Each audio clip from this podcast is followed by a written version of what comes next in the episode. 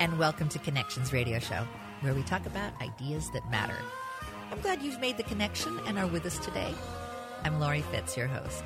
And the goal of our show is to explore a wide range of topics that challenge us to see ourselves, our community, and the world around us in ways that get us thinking, get us talking, get us imagining, get us get us going on a, a new way of thinking, and maybe inspired and challenged to do just a bit more because we've made the connection.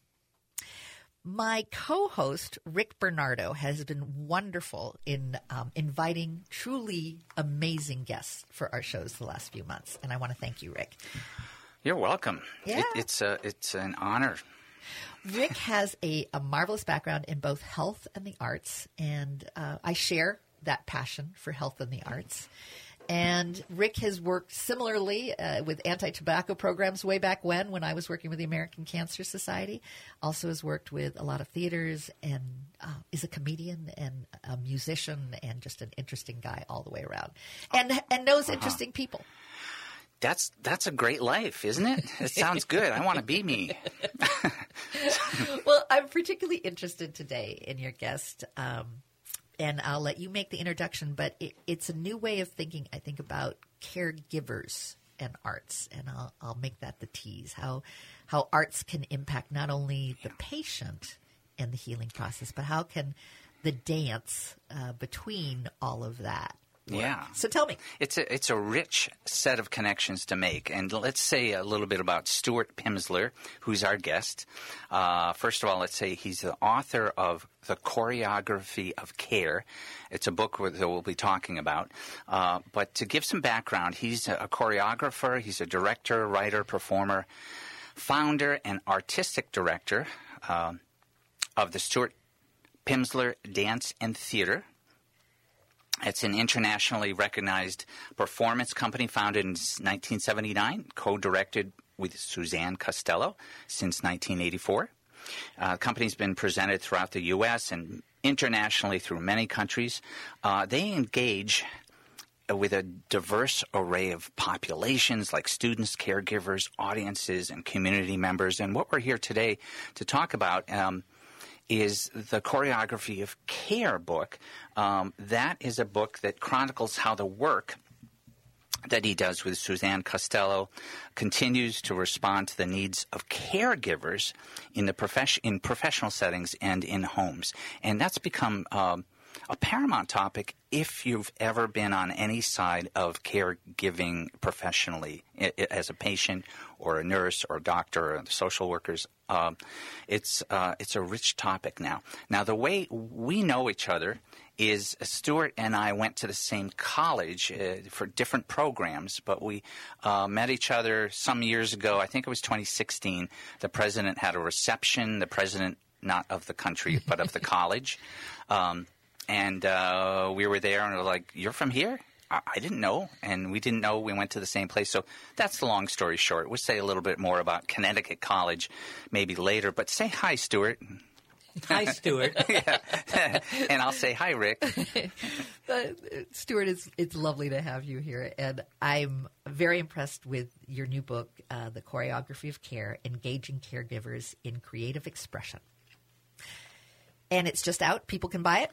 yes, they can buy it through our website, www.choreographyofcare.com. And I want to say just right away that it's not only for professional caregivers, but for anybody finding themselves in the position of taking care of a loved one or anybody else that they've been so moved to take care of. And it provides a lot of strategies, techniques for self care so that any caregiver doesn't face burnout without some activities that might support them. And caregiving uh, and looking at our nurses uh, and their challenges that they've been facing, they've um, they went into their strike for their three days, and they're burned out.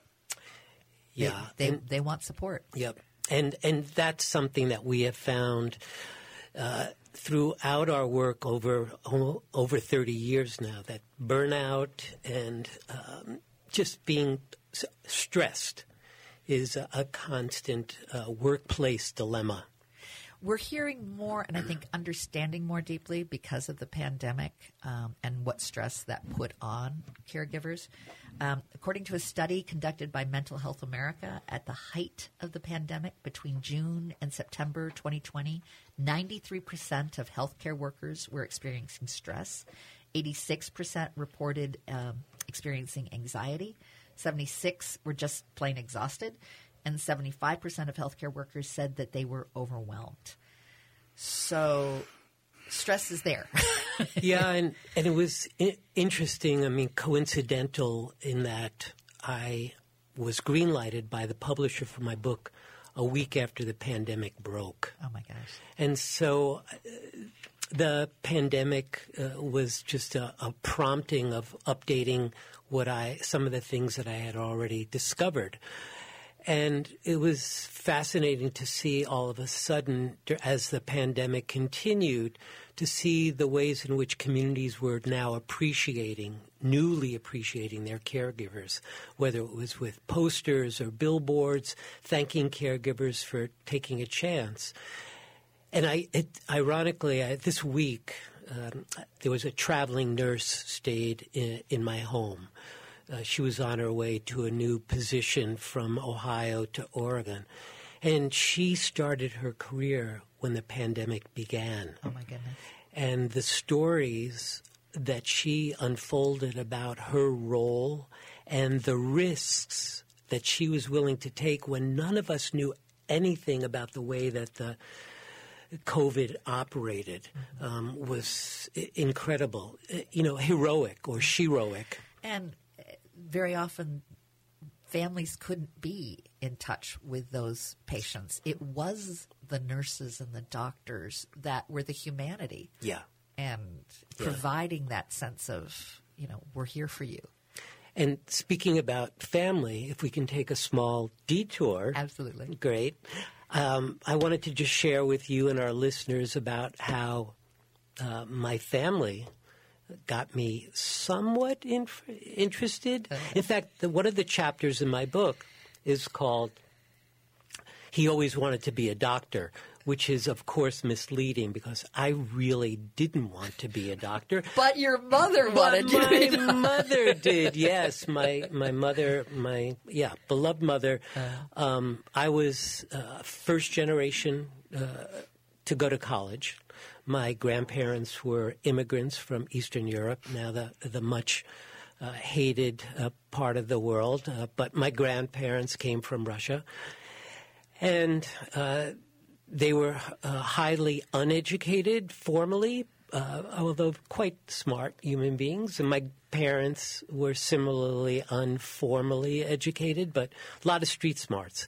And as the first generation to go to college and being a nice Jewish boy growing up in the 50s, my mother was absolutely determined uh, that I was going to be a doctor. In fact, uh, uh, can I share an excerpt? Please, please Um, do. This is uh, from my book. Uh, the book starts off memoirish um, to give list, you know readers uh, an appetite, hopefully, for how I got involved in this field of arts and medicine.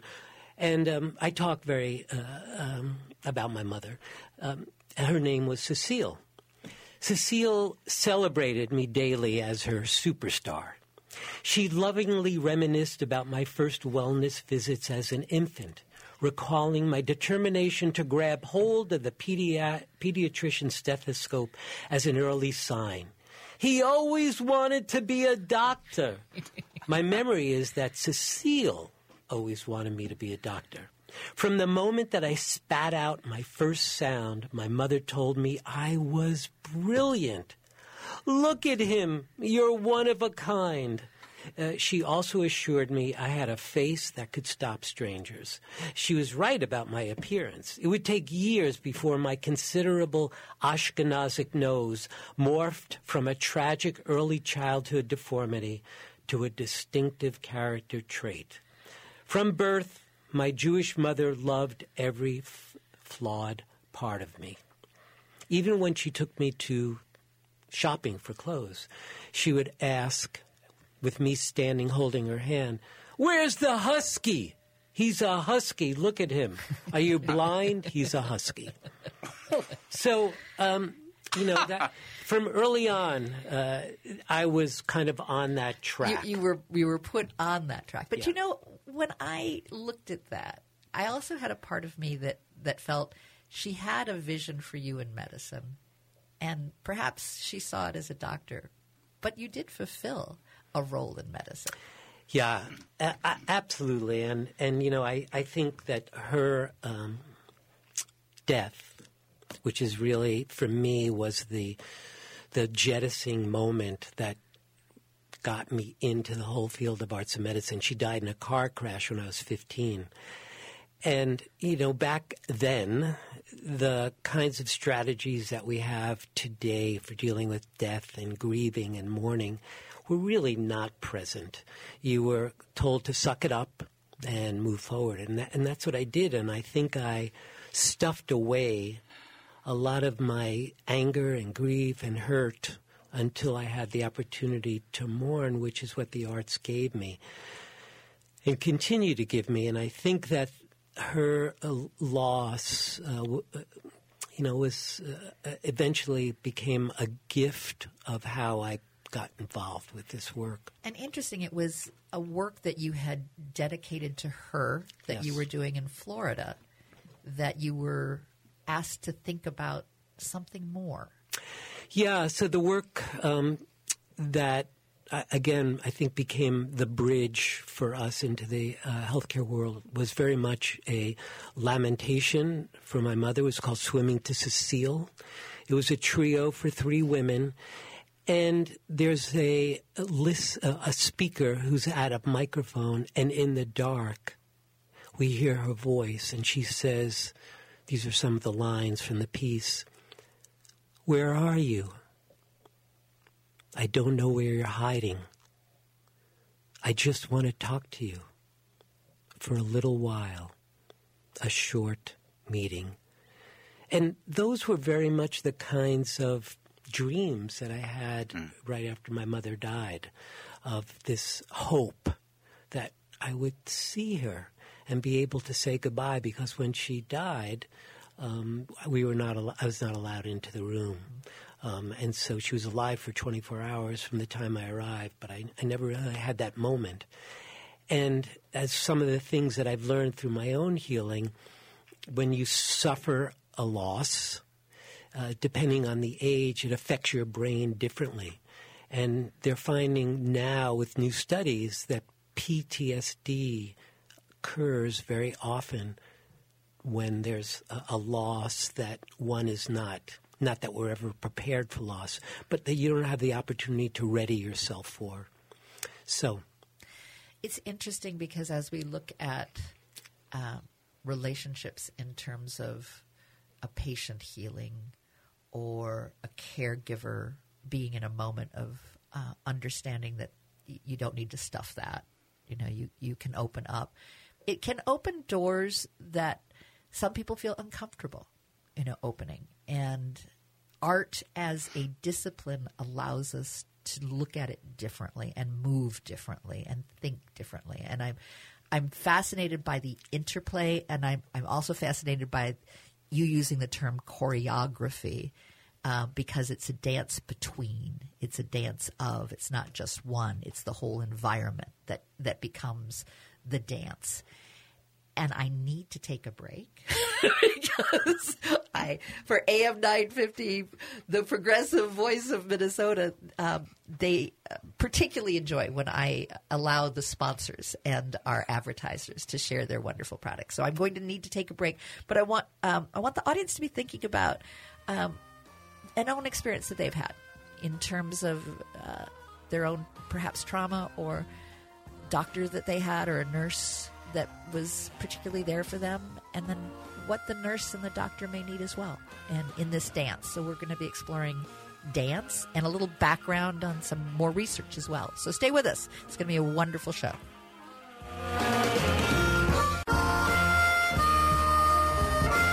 Welcome back to Connections Radio Show, where we talk about ideas that matter. I'm Lori Fitz, your host, and I have my co host, Rick Bernardo, who also has a great background in health and the arts. And that's particularly important because today we are talking about the choreography of care. That's a book. Yes. By, by Stuart Pimsler, whom we have with us today. He's a director, writer, performer, and founder uh, and artistic co director of the Stuart Pimsler Dance Theater. And he and I both uh, had attended Connecticut College. That's how we know each other. And um, by the way, Martha Myers, who um, oversaw the American Dance Festival, or I don't know if she she she uh, at that was one of my first memories as a child of hearing about Connecticut College because that was always there, and you knew her, and it said it's something in the book about you maybe she she also lost a parent as a child was it yes absolutely and i feel like that was one of our bonding moments of having early uh, loss of a parent and I was very fortunate to be able to study with Martha Myers. She was my mentor and actually had an opportunity to edit a book about her life, which I love the title of that. Don't don't sit down, please. Don't sit down. And, um, I was at her, uh, just to digress for a second, I was at her retirement uh, celebration at Connecticut College. And of course, the college gave her a, uh, a rocking chair as uh, a going away gift. Oh, they have those. Yes, they did. Well, uh, they did then. And Martha got the chair. She was on stage with it. And um, that's where the title of the book came. Because she looked at the chair and she said, I hope, honey, that I never have to use that. yeah. and that was Martha. Yeah. Well, you know, as we talk about you know people that have made a difference in our lives, and and you think back on um, the relationships and and what becomes important. Uh, I remember my brother. Uh, my mother was also very similar in wanting my brother to be a doctor. I think she he had a similar path of. Uh, of encouragement uh, that it was just sort of a fait accompli that he was going to be a doctor, and uh, I remember as a little girl, uh, a doctor coming to our house, a house call, and um, thinking that that's that's what my brother was going to do. And similarly, I remember that as well. In fact, in my book, I, I talk about.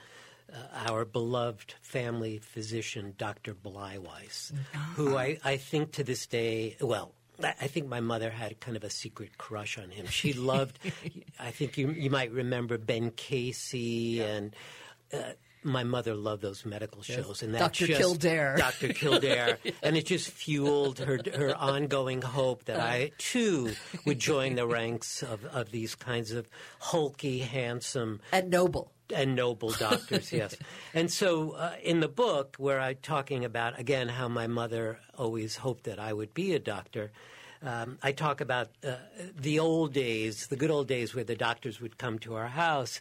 And I talk about Dr. Bleiweiss coming one day after my mother uh, discerned that I had a very bad rash that she didn't know how to cure. And so I, I, I write, Dr. Bleiweiss arrived promptly, toting his handsome black leather bag and amiable demeanor. Upon greeting the doctor, Cecile appeared noticeably distraught, fearing I had the worst, and I have inherited my mother's paranoia as I approach near terror when my children are ill. My grandmother had just arrived to support my mom's efforts in combating my affliction with a foolproof remedy from the old country. A hearty dose of herring and wine sauce and a toasted bialy, and I'll just digress for those listeners who don't know what a bialy is. A bialy is like a bagel, except the hole doesn't go all the way through. And at the center are these wonderful cooked onions. Mm. And with a little cream cheese, it's divine. but let me get back to my quote. My grandmother had, so she had this uh, uh, dose of uh, herring and toasted bialy. And surprised by the doctor's arrival, my grandmother placed the unfinished delicacy under my bed. While certain of herring's curative power, she was uncertain if our doctor would approve of this old world cure. My grandmother was an immigrant from the old country. Upon completing his thorough bedside examination, Dr. Bleiweiss assured all of us that my measles would soon pass. Before departing, the good doctor washed his hands at our kitchen sink, rolled down his sleeves, and asked my mother and grandmother if he might have a little taste of the family medicine. Oh. and you know, there's there's so much richness to the idea of family medicine. Yes, right? yes. You know that what what what is medicinal for us, Yes. and what gives us comfort, Yes. and what gives us that connection. Yeah. And you know, I think that that then harks to some of the research that I uh, uncovered when I was writing my book about what people researchers are finding now in terms of what are some of the aspects of caregivers that support the healing of their patients. And yes, uh, the science is of course incredibly important Predominant. It- yeah, very uh, important. Very important, no question. But what they're finding, and this is not just qualitative research, but quantitative research, is that when patients believe that the caregiver is really engaged with them, the And patient, care. and care, and care, and how they show that, that there's actually greater success of curing or at least making the patient feel better. Quality And- of life, Quality of life. And how does that happen? I mean, how does a doctor show a patient, or do they want to show a patient that they truly, really uh, hear them, that they dare to use a much overused word these days, empathize with them? It's funny. I just talked with um, someone who is going to do some work around my house, and he was talking about doctors last night. I thought it was interesting, and that he had a doctor for over fifty years. And he- the doctor finally retired. And he said, "I just want to have some patients because over these last fifty years, I never really got to know anyone." Mm. And it, it just made him sad because he he really went into medicine thinking he was going to get to know his patients and be support to them but the constraints of the system that you know reduce the amount of time that create frustrations and that you see the same people over and over again for similar things and you the people that you really you know want to be able to help you, you don't get to see enough Yeah. And it- And and Lori, one of the books that has been a constant inspiration that I use often in the work that my partner Suzanne Costello and I do is a a, a book called Intoxicated by My Illness, written by a former New York Times book critic, Anatole Broyard. And he wrote the book when he was diagnosed with prostate cancer, which was terminal for him.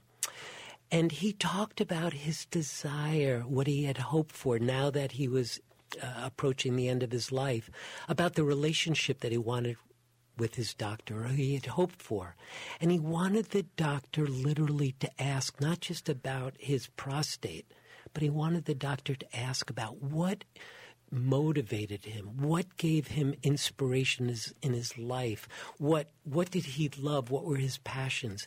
He wanted the doctor to ask him about his writing, and I- think that there's something about asking beyond what it is that the doctor uh, initially receives their patient for. Yes, we come in with this illness. I have We these present- symptoms. we present right. that symptom, But yeah. who the, we're all beyond the the charts. Right? We all have our own stories to tell. And it's those stories that I think some of us want our healers to dig into to get to know us better. And they have those too. There's, so there's there's both sides to that, where that, that waiting to happen. Uh, not that there's always time, but but that's part of the system. you know. Y- yes. Anyway, Yes. Uh, thank you, Stuart. and and the techniques. I, I, I know I'm running a little over, but I'm still interested. Uh, so I'm going to run a little over for the time. Um, you have some specific things that that can show people care.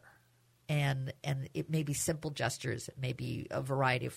Love to have you share that, and then we will go to break. I promise. So thanks for asking about that. Yeah, some of you know, and again, I think some of these things are commonsensical because they all have to do with behavior. Mm-hmm. But for doctors who, and I think a lot of this is, is not to be blamed on the caregivers. Caregivers, my experience has been that they come into our sessions caring for the caregiver work and other programs that we do, and they talk about first inspirations of why they wanted to become caregivers. And it's because obviously they wanted to take care of people. But the system in terms of the stress, in terms of the workload, in terms of the patients, prevent some of that. And so they're in they, they want to meet the demands of the patients. But sometimes what happens along the way is they forget that the tone of their voice, how are you today, Lori, affects the way in which they relate to somebody and the way that a patient receives them. So it's it's tone of voice, it's what they're doing with their body, how far away they are from a patient, how close they're willing to get to the patient. What is the demeanor, their demeanor when they come to a patient? Do they make a decision to connect, physically connect with that patient? How do they do that? And so it's these array, this array of behavioral, the behavioral aspects. And some of this we are taught in theater and in dance. Yes. You know, it it it becomes uh, a way of thinking that you don't realize that others have not had that kind of training to understand how you project on stage can be something that you can project on a one-on-one Yeah. and that even if you don't completely feel all of those things some of the behavior can still be read as connecting so it doesn't have to be hard it doesn't have to you don't have to put on an act And, and it's interesting, just as you're doing now, you're gesturing Yes. to me with Yes. your hands, And I know very well no one can and see that. Yes, and but but yes, and I know that you right now are really into what we're talking Yes, about. If you had your hands in a kimbo Folded, position yep, yeah. across your chest, blocking your heart. and it was a show me sort of style I, I would have a, a different sense of you. Yeah, Yeah. I feel like, hmm, Lori, Lori's not liking what I'm saying here. we're not connecting We're The- not these, connecting. These habits, uh, I know you, you're all saying they can be trained into us, or they're just very often natural, but they can also, in a, any family or system, get trained out of us uh, a little bit. So Well, I will come to a close, but I just want to. This is something that, that I've read uh, of your work. It's the e- movement exercises and the literary, visual, vocal, and theatrical techniques that we use to invite caregivers to consider and remember their original impulses for becoming healers, their everyday demeanors, and emotional life in relating to their patients, and the importance of caring for their self, them, the, caring for themselves and their careers. So, with that, I need to have us take another break. Um, but when we come back, I want you to share stories stories about some of the performance work, the symposium, all the good stuff that you've been doing. Um, and we appreciate how you're sharing um, from your heart and uh, the stories that, that have made a difference.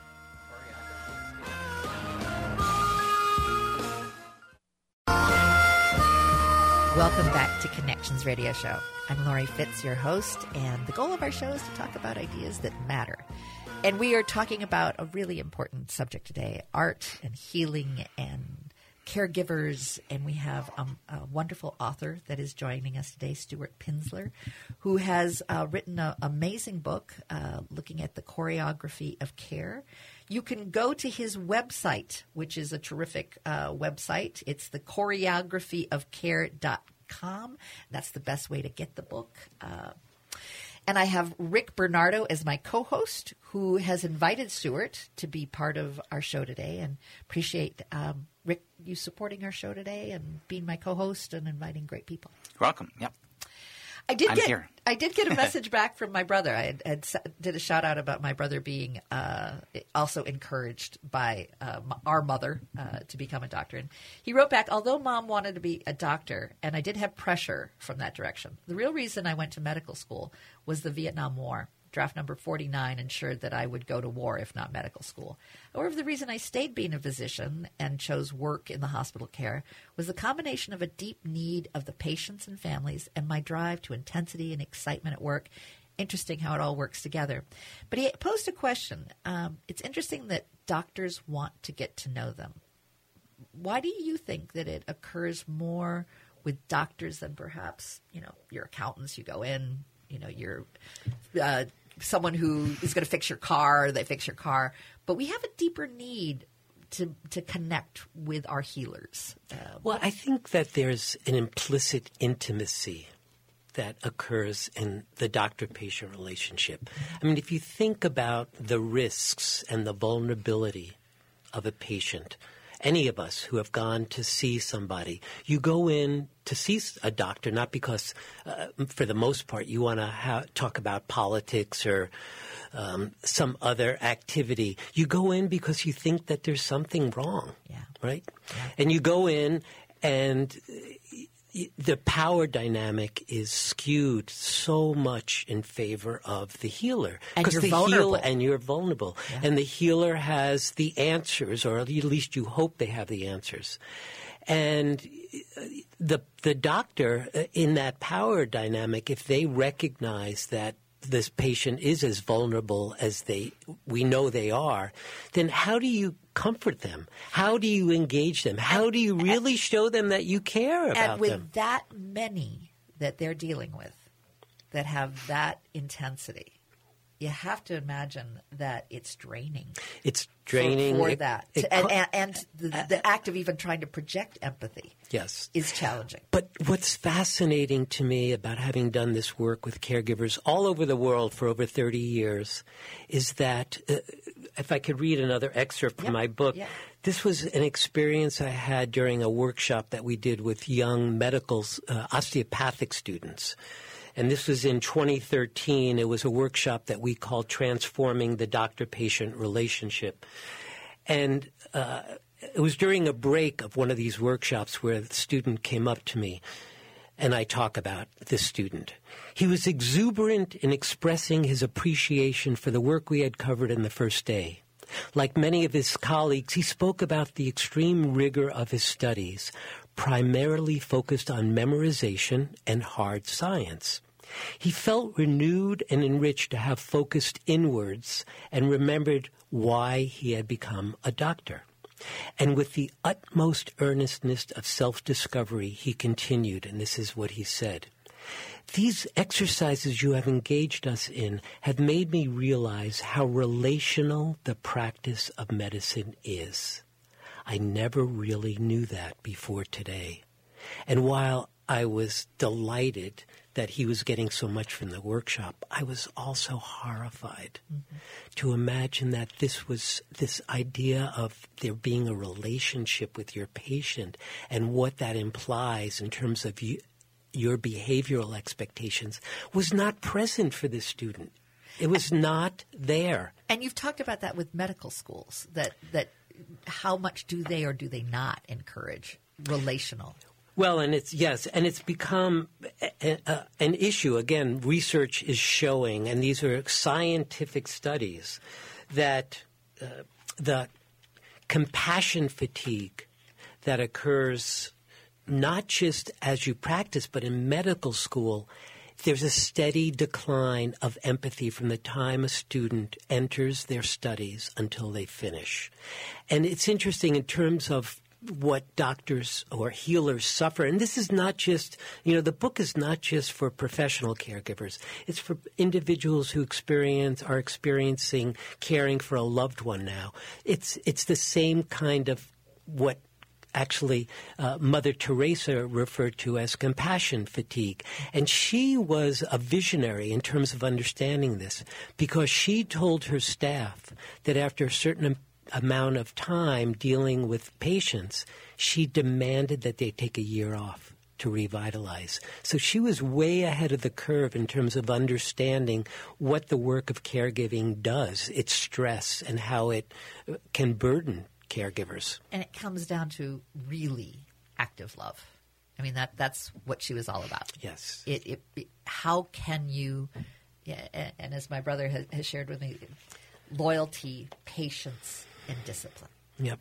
And it really is. And do we acknowledge our caregivers as giving love? Well, it, you know, and that goes to the whole sensibility of what do we want our caregivers? What kind of relationship does the public want with their caregivers?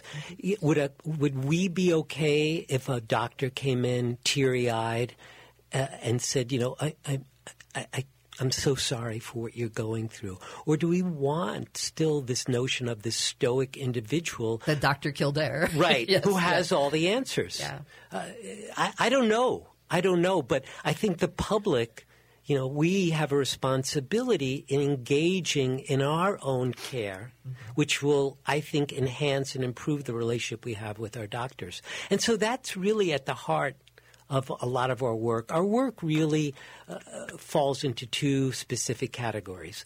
There's the one of healthcare, uh, the healthcare provider taking care of themselves. How do how do after now that we've been talking so much about stress on healthcare providers, well, how do they do that? How do they restore themselves? So some of our techniques address that, and some of our techniques address empathic capacity.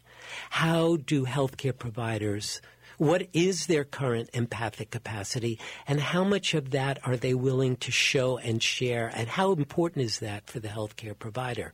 So that's kind of the way that our work, you know, unfolds. And for those viewers who are still cratch, scratching their head wondering, well, what does this work look like? You know, uh-huh. this guy is a dancer and choreographer. Uh-huh. What does he do? Come in and teach him ballet? No, no, we don't. what we do is very uh, accessible kinds of creative engagements.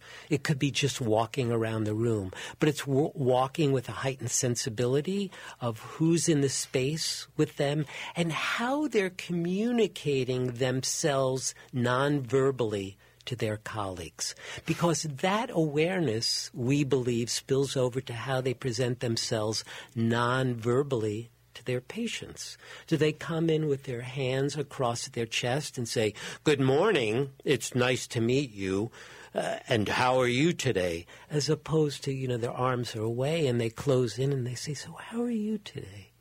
It's a pleasure to meet you and all of those little things. And, and just in that moment, as you were sharing with me, I mean, I did feel more connected and felt like you were seeing me in a different way. Yeah. There is a, uh, a, phrase that Arthur Miller would use the, the fish is in the water and the water is in the fish. And I'm hearing and seeing the, the environment in which physicians and patients work and live. It can either shrink or it can be clear, or it could be life giving, or it could be uh, expanded. And the work you're doing is I- enriching and expanding the water, is what I'm hearing. Well, thank you for that. And yes, I, I love that metaphor. Um, and with that, choreographyofcare.com is yes. a website to go to. And for Stuart. The- yeah, it has not book. only about the book, but it has great ideas in there as well. Get to know Stuart has a nice about uh, section to learn about Stuart and and, yeah. and, the work that he's done. And we'll be back, right? Aren't we? Right. Uh, just shortly, we'll be right back.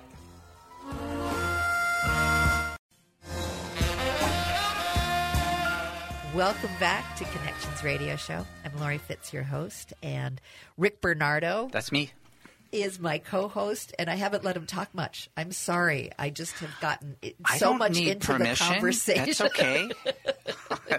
I'm just here. And you, uh, and, and you, brought a wonderful guest. I did. Uh, Stuart he, Pimsler. I invited him. Yeah, he he is. Uh, a man of many roles, a writer, a performer, founder, and artistic director of Stuart Pimsler. That's P I M S L E R. We should spell that just in case people don't know how we're saying that. Stuart because Pimsler, dance also, and theater. It's also important because his website. Yes. So tell me his Stuart, website. S T U a R T, Stuart and Pimsler, P I M is in Mary, S L E R dot com, dot com. That's the dance and theater uh, website. And I want to have us mention that because the book is wonderful, and that, of course, is the choreographer of, choreography of care. Mm. But you have services, and you have, if you're interested in, in what we've been talking about, it's great to read the book, but you may also, hey, how can I make this happen? So yeah, thank you for that. Appreciate it. Mm. So my partner Suzanne Costello, actually, I, sh- I have to give uh, kudos to Suzanne because she was the one who came up with the title for my book. Awesome. Um, we uh, continue to work um, around the country and uh, abroad, uh, offering our programs, which uh, have many different kind of uh, caps. There's a lot of work that we do with students, which is looking at, as I mentioned in the previous segment, transforming the doctor-patient relationship, looking at their students' empathic capacities as they get ready to enter the field, and then we have programs for seasoned care, uh, healthcare providers are caring for the caregiver workshops, which we've done locally at um, HCMC, at the Mayo Clinic in Rochester, at a variety of different hospitals. And, and right now, um, we have a grant from Thank You, the Minnesota State Arts Board, that we're doing. Uh, uh, at libraries throughout the greater metro. In fact, I did one this week, which was very, very moving. And that's for, it was attended by home healthcare providers, all of them dealing with uh, parents and grandparents who were going through challenges around memory loss. Mm. And the same struggles they have with their one loved one are the kinds of things that we hear carry over with professional healthcare providers. I also know you've done work with the Guthrie that linked up with the Mayo Clinic. And one of the programs, I'm not sure if you worked on this one, was working with uh, doctors and how they take uh, their intakes and how the story, how, how to create a, a, better way of having the story be told. Yeah, we uh, actually never did that work with the Guthrie, but yes, a lot of our work deals with how do you gather information and and what kind of information is that beyond again the chart mm-hmm. so it, it's interesting uh, in terms of the subject matter in terms of maybe where we're headed in terms of the arts and wellness. And the field, you know, that I, I, this field that we're talking about, arts and health, from the time that I began in this field 30 years ago, has gone through an incredible transformation, um, including its nomenclature. It, you know, it, it used to be arts and medicine, and that didn't seem to be a right fit, and then it became arts and health, and and now one of the terms that is being seems to be enjoyed is arts for wellness, and I think that reflects the ways in which the public's attitude about their own care has changed as well. Rather than thinking about something as being curative once you have a disease, we're looking at the arts as being another, it's like a vitamin. It's a preventative. and wouldn't it be incredible if some future day you went to your doctor and said, you know, I have a sinus infection or I have this rash, and the doctor prescribed the the the medicine that's being u- used at the time. But as part of that medicine, they also suggested that you read a poem uh, by whomever uh-huh. uh, to distract you, to inspire you, uh, to read a poem by um, either a contemporary poet or some beloved uh, old school poet. Mm-hmm. And you have to imagine, in some ways, going forward and going back. I mean, I have to believe when doctors came into your home, they might have not only eaten good food that, that was shared, perhaps they did share a story. Perhaps yes. they did share a sentence or two or a poetry, uh, whatnot, and and maybe we're going forward and also pulling back from a time when we connected differently. And I think so much of our work is storytelling, yeah. and yeah, it's so important to listen to people's stories. And we're so glad that you shared your stories, and we're so glad that I want to thank the Connecticut College Magazine for bringing Stuart's work to my attention again, and because uh, there's a lot of listeners from there from there going on. Emotional, intellectual, and physical worlds are combining with our work here. And that's it for uh, Connections Radio Show.